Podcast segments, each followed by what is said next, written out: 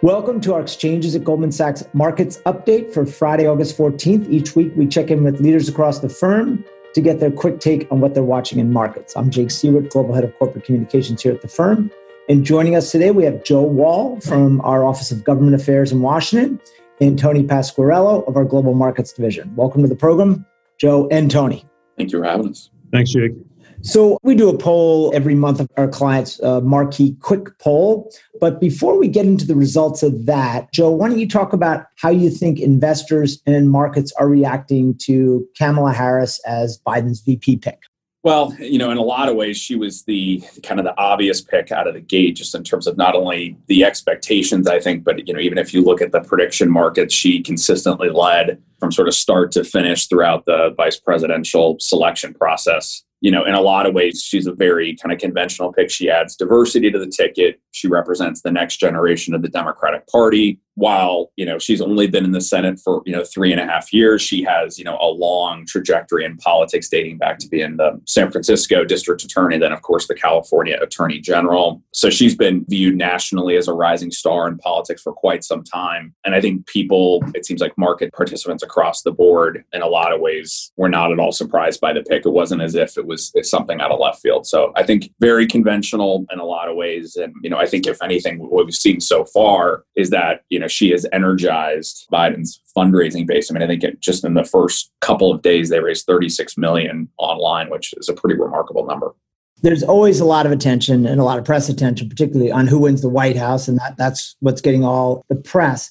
But our investors, institutional investors in particular, might be even more focused on the Senate races based on the quick poll results that we saw recently. Talk a little bit about that and how investors are expecting markets to react in red wave and blue wave scenarios. I think, you know, there's basically kind of four conventional outcomes, you know, in November. Trump wins and Congress remains split, meaning the House is Democrat and the Senate remains Republican. In that scenario, market participants think that there's a 40% think it'll either be, you know, somewhat or much stronger in that outcome, little downside.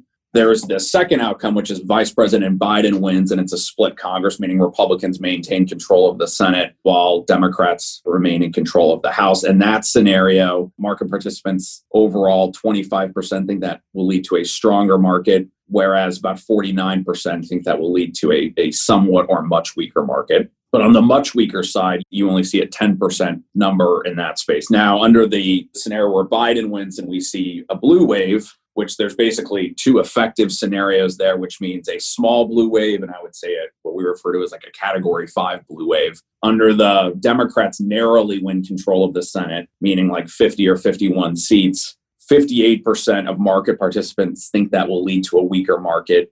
23% say much weaker. But when you ask market participants, what if there is a big wave, meaning Democrats would have north of 53 Senate seats? In that scenario, 36% think it will be a much weaker market. So that's where we see the big schism. So if we think about the two blue wave scenarios, I think most people today are more convinced that we will see a Democrat Senate majority probably in the 51 seat range, meaning 51 49, very narrow.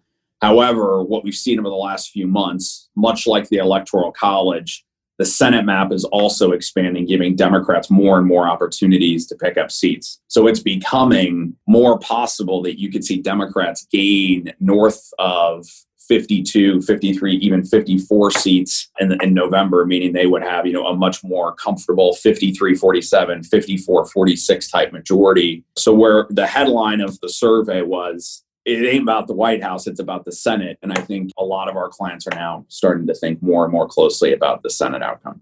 So, Tony, uh, turning to markets, we've obviously seen investors in recent months fleeing US dollar assets as real yields plunge. Is that trend likely to continue regardless of the November election outcome? And how are clients thinking about that?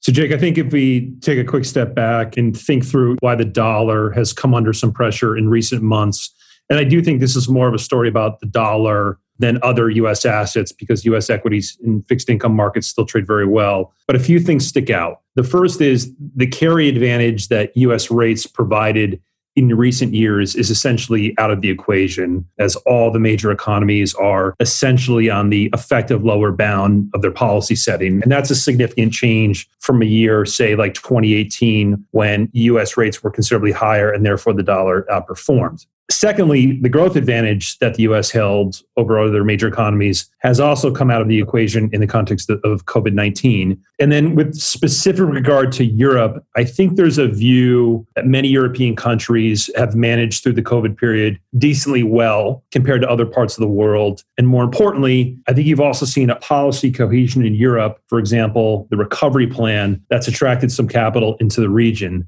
As we look ahead, I do think the election is a variable. It's, it's, a market event, really, which on the margin probably accelerates some of that movement of capital out of the US and into other currencies for now, anyway. So, I mean, obviously, at the very beginning of the year, the election was in focus during the primary season.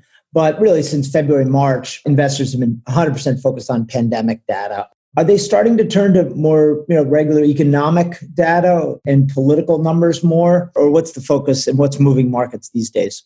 I think the pandemic will remain very top of mind for investors for a bit longer. So if we think about the post Labor Day period in the US, the interplay between COVID and return to work, and of course, return to school. I think those dynamics are going to occupy a lot of the market's mind share for sure. And then within that mix, I'm sure there's also going to be quite a bit of attention around hopes for treatment and for vaccine, particularly in the context of some of the phase three trials that are currently underway. Alongside that, yeah, I do think the US election on November 3rd will become a bigger and bigger area of focus. Now, political volatility, it's not always the easiest variable for the markets to contend with, say, relative to economic data or policy cycle, but I'm sure it will become a major point of discussion in the September, October into November timeframe, particularly as it relates to specific policies on corporate taxes, regulation, and healthcare. Even before November, obviously, there's been a lot of discussion around another round of stimulus in Congress, and that seems stalled out. What impact is that sort of stalemate in Washington having on investors' views on the market, whether bullish or bearish? Well, the market's been knee deep in this debate around the latest round of fiscal support for several weeks now. At the very least, we've clearly extended the time horizon from the original August 8th deadline that many were working with. That's clearly been pushed out. I think on the margin, this back and forth, this kind of political ping pong, it's arguably been negative for risk assets, but I wouldn't go too far with that. And I say that because it does feel like the market continues to expect a deal will get worked out before too long, whether that's in August or September, whether that's $1 trillion or something larger. The contours of that remain to be seen. But I think in the end, most of our client base believes a deal will get done before the election. All right. Well, that was a quick but comprehensive look at the markets. Thanks for joining us, Joe and Tony. Thank you. That's all for this week's markets update on exchanges to Goldman Sachs. And in case you missed it, check out our other episode this week with Katie Koch on why diversity drives better investment performance. Thanks for listening and hope everyone has a great weekend. This podcast was recorded on Friday, August 14th in the year 2020. Thanks for listening. All price references and market forecasts correspond to the date of this recording. This podcast should not be copied, distributed, published, or reproduced in whole or in part.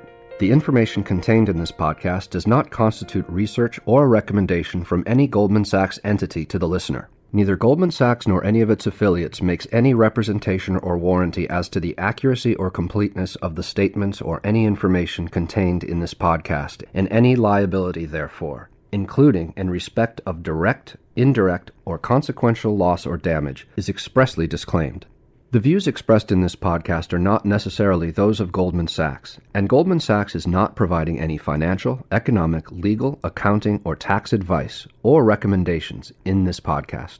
In addition, the receipt of this podcast by any listener is not to be taken as constituting the giving of investment advice by Goldman Sachs to that listener, nor to constitute such person a client of any Goldman Sachs entity.